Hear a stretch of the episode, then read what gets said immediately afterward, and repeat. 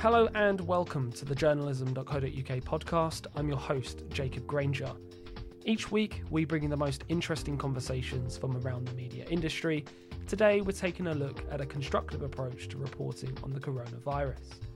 Joining me on Skype is Annabelle Bligh, host of the Anthill podcast by The Conversation and its recent series, How the World Rebuilt After Past Crises. The series finished running last month, and in each of the six episodes, it looks at one crisis throughout time, from the Black Death in the late 1340s to post World War II to the global financial crisis in 2008. They speak to academics about how the world recovered from those dire situations, and also in some cases where it fell short. At a time when we are still uncertain about how the world recovers from the coronavirus pandemic, the big question they pose is what can we learn from those situations? What lessons does the past teach us? In some cases, it offers hope. In others, it offers recommendations for policy reform.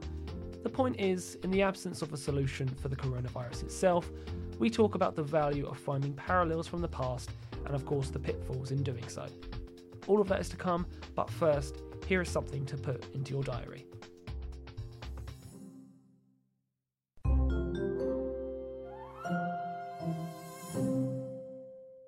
As well as great editorial content, journalism.co.uk also provides a range of media training for journalists, editors, and other media professionals. On the 5th of October 2020, we're running a storytelling and engagement techniques masterclass led by David Atkinson, who's an established freelance journalist with bylines for The Telegraph, The Guardian, and The Daily Mail. For that course and all the other great courses we run, head over to journalism.co.uk forward slash courses.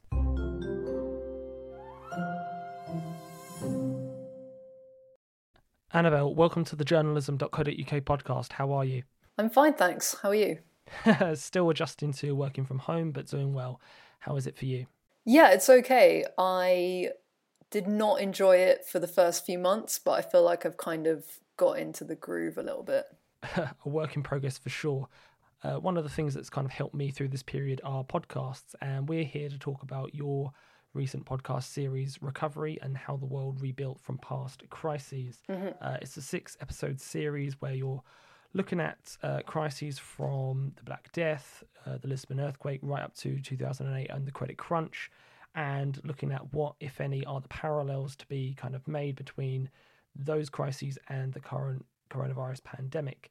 Can you tell me where the inspiration for this show came from and why you felt like this was a really good angle for your audiences? Sure. So I guess the inspiration for the series came fairly early on in the pandemic when there were still lots of unknowns about what was going on, how long it would last. I mean, it was clear that it was a really big deal and that, yeah, it was going to have huge consequences for the world. And I guess we wanted to turn to something more concrete than general postulating about what might happen, what the future might hold.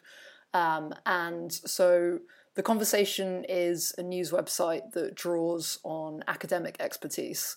And so our community of academic experts uh, have done tons of interesting research uh, into the various crises throughout history and come at those from different angles. So we figured we'd uh, turn to them and find out, you know, how has the world recovered from past crises that have gone on. It's interesting because obviously you're drawing parallels for the, the current coronavirus pandemic. Well, you know, if there are parallels, of course, to be made and the lessons to be learned. As a simple question, what does a parallel offer news audiences? What's the value in that? I guess it's important to say that we try not to shoehorn any parallels or lessons in where they don't exist. And if you speak to any historian uh, particularly academic researchers, you know, they are very keen on nuance and they're very keen not to oversimplify things. So, in terms of the, the parallels and the lessons, I guess they come with these caveats. But at the same time, there's elements of hope and inspiration from the way the world has dealt with past crises. Um, and I guess it's just it just gives something a bit more concrete as we as we look to the future uh, in terms of what might actually happen, what we might be able to achieve um, and do sort of out of the ashes of this crisis. Hmm. For me, there's a clue in the name. It's called recovery. It seems to me like quite a constructive way to look at what is quite a bleak topic in the pandemic. Was that kind of a direction you wanted to go in in terms of um, offering sort of a constructive message in a time where audiences are perhaps feeling quite inundated and negative and perhaps helpless, I guess. Yeah, absolutely. Like you say, we called it recovery because we wanted to focus on the effort of rebuilding and and sort of start thinking about what kinds of policies governments should start focusing on, what might be achieved and what might what we might be able to change about the way the world works uh, going forward. And obviously, you, you touch on the nuances that could be debated in the in the episodes. How did you, how did you decide that these were the six valid areas for discussion? So I think there were some big obvious historic crises that we wanted to zone in on and that the series might be a bit strange if we didn't include them so uh, past pandemics like the Black Death, uh, the 1918 flu. They were kind of big ones that you know everyone's been talking about. Everyone's been drawing parallels on uh, in relation to what's going today. So we, we sort of like felt like we had to include those. Also, the 2008 financial crisis. Um, I think we felt that in many ways we're still recovering from the 2008 global financial crisis and the way that governments responded to that has had huge implications for for the position of public finances today and our capacity to deal with coronavirus today. Um, so that was also why we wanted to include that one. The recovery from World War II was another sort of obvious one we felt, particularly from the kind of reconstruction, rebuilding effort, and to, to offer an example of a major crisis that that led to huge changes and um, you know really amazing things that we still value today, like the NHS, like public housing, education for all. Um, so that was another kind of obvious one. And then i guess the two slightly different ones that we that we went with were the lisbon earthquake which a lot of us who were kind of discussing ideas for the podcast hadn't heard of but one of my colleagues who uh, led the interviews on that episode, Grace Allen, she's done a PhD in history and um, had kind of touched upon it in her in her research. Um, so she brought that one up, and we thought that was a really cool example because it was uh, it was a literal reconstruction effort after this earthquake totally flattened what was one of the biggest cities in Europe at the time. And obviously, there's so much detail and nuance in that. In terms of steering that discussion and keeping everything in in one clear conversation how do you do that? It must be. I, I sympathise. That must be really tricky, and, and, a lot of planning goes into that. Yeah, um, we were quite successful actually in not having to cut too much out of the discussions, the the recordings of the discussions that we had. Um, so each episode is about 40 minutes or so long. And I mean, part of the effort to keep it quite tight was to reduce the amount of work that we had to do in, in post production. Um, so we were producing this podcast quite quickly for us. So doing an episode a week over six weeks. Um, and we don't have a lot of resources for our podcast. It's kind of something that uh, some colleagues and I do around, you know, publishing um, various articles on the conversation. So we were quite sort of time limited, and so we kind of took that into the chairing of the discussions to kind of uh, make sure that everyone kind of kept things quite tight. And then I guess just you know we spoke to all the contributors quite a lot before we did the recordings to to work out what their areas of specialism were. We also spoke to lots of people that that didn't make it in the end onto the actual podcast, but sort of through that we were kind of able to build up a, a, fairly clear picture of what we wanted to cover in the in the sort of 40 minutes or so. You put the same question to all the experts in every episode. Where where are the parallels from from this crisis to the current day? Which of the six kind of takeaways makes the most sense to you and is kind of the best um, example of the parallels that you're trying to reach for? Oh, um, well, a few spring to mind. So, one that was quite stark to me was following the the 1918 flu. Uh, which was kind of combined with the end of World War One um, and rebuilding after that. There was this there was this kind of really strong desire to return for things to return to normal, to think for things to go back to the way that they had been prior to 1914. It stunted any effort for radical change, radical policies that might improve things. Um, and it also led to things like readopting the gold standard uh, in the UK, which was kind of disastrous for the economy. So here's a clip from episode three on the Spanish flu coinciding with the First World War.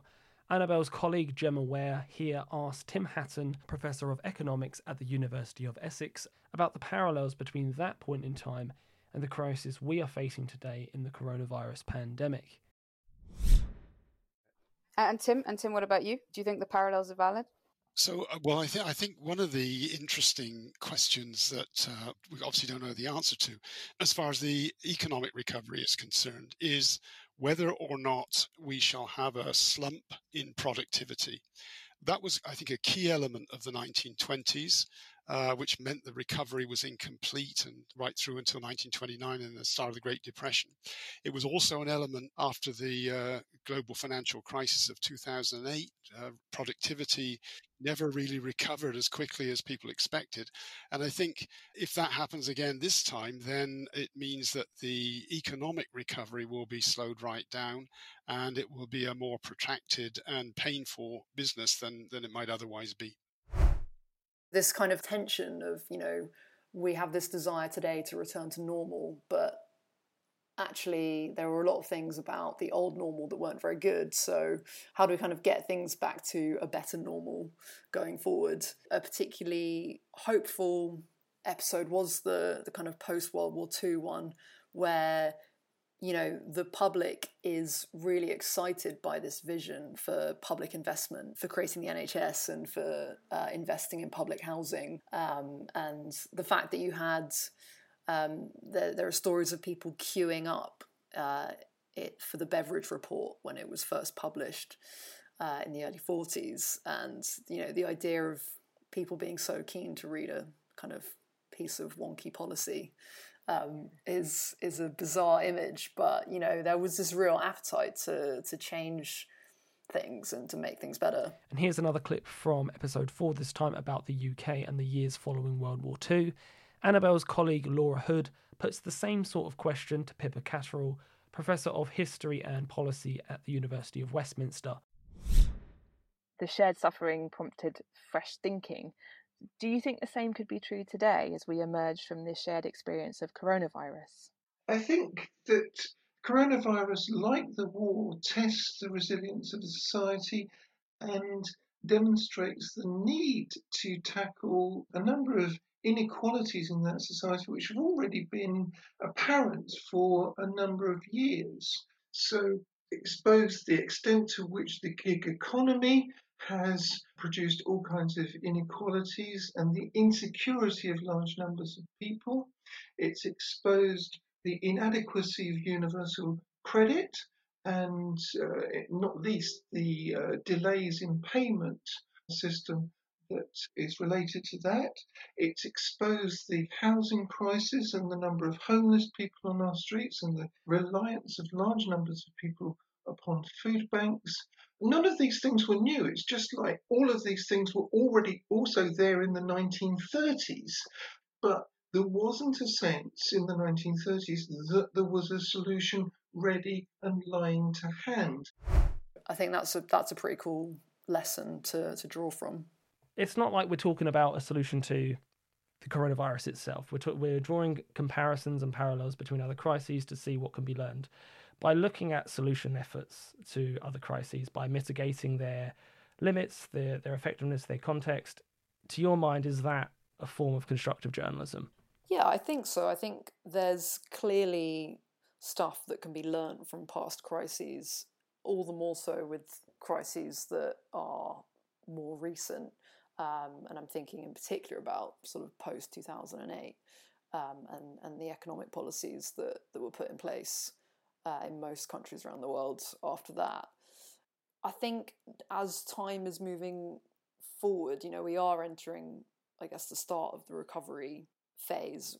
You know, governments are having to make decisions about what their recovery plans will be, and elections are going on all the time. Um, in particular, obviously, the US election is coming up in November. Now is the time to start thinking about what policies do we want in place and I think academics and I think researchers who are experts in their field can start sort of postulating more about what we should be doing today, even if they might, you know, they might not have done a peer-reviewed piece of research on exactly what's going on, but their sort of existing research that they've done puts them in a really good position to comment on, you know, what sorts of policies should be put in place. Because the fact is, we don't have a solution to go off right now. So, how tough is it to compare what worked in the past, what didn't work in the past to now? How t- how tough, honestly, is that? How do you make sure that is rigorously checked and, and debated? So, I mean, as you'll hear in the podcast, most of the academics are, particularly the further back you go, um, so especially in the Black Death, um, society was obviously completely different then to what it is today. Um, the historians in that aren't saying there are there are really clear parallels. I think for me, the biggest lesson for, from something back then is even just not even necessarily a lesson, but just like I, I found it helpful to have the context that up to 50% of the population died in the Black Death. And that gives, I guess, some perspective on how much better public health is today um, compared to what it was then. But then, you know, when it gets to 2008, um, there are huge lessons to be learned. And really, it's kind of will we learn those lessons and will we elect governments that will do things differently? I think that's something that did come out in the 2008 Credit Crunch interview. It was less about how do we sort of replicate what worked, rather, how do we correct what should have been done that time around? Yeah, absolutely. Mm. And the academics in the 2008 episode are, are keen to point out that any crisis kind of gives the world an opportunity to reset things, to make significant changes. But that doesn't mean that they will happen. Like, you know, we can keep muddying on as we have been and not sort of take advantage or do things differently. It's kind of there's, there's no guarantees that just because we have this huge crisis, anything will actually change. Mm. And as we do move forward into maybe a, a, recovery phase for the current pandemic we're experiencing, what might be next on your radar? What might be coming out of um, the the conversation podcast? What will you turn your attention to? One series that we're kind of in discussions on at the moment, which is a bit further ahead um, and might not be the next one we do. It might be kind of a couple down the line, but um, we're sort of talking with a few different academics who are doing research around the next COP summit. Um, so that was meant to be happening this year, but it's been postponed because of the pandemic. And yeah, we're sort of talking to to some researchers involved in that to work out how we can follow what they're doing in relation to the summit um, and just generally in terms of climate change and how to you know that that kind of is a is a big element of the recovery ahead is how do we rebuild more sustainably. Hmm, that's that's quite interesting. Any any kind of indication in terms of will that will that be podcast again or will you perhaps explore other mediums to do that? So that's so that's something we're exploring for a podcast but actually something we do with all our podcast series is publish lots of articles to kind of accompany the the audio sometimes those articles will be by academics who took part in the podcast but often we'll run articles by academics that we spoke to in our research for the podcast but they're what they were working on didn't quite fit into the narrative or exactly what we had space to focus on in the podcast. And there's also a kind of ad hoc special conversation newsletter called Imagine, which we've been running for a couple of years now, which is basically focused on how can we uh, imagine a future where we live sustainably and combat climate change. Sounds like you've got your hands full and, and more than enough to be talking about. Annabelle, this has been um, really, really interesting, and I've uh, really appreciated all your time and your insights today. Thank you very much. Thanks, Jacob. Interesting insights from Annabelle there, and I think it's just a great example of construction reporting on a really bleak topic that we're all dealing with. But as we've seen, the past can offer us hope and guidance.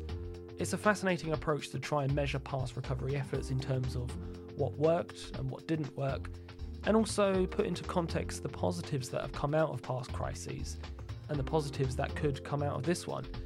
If you like what you heard today, you can find us on SoundCloud, Spotify, and Apple Podcasts by searching and subscribing to the journalism.co.uk podcast.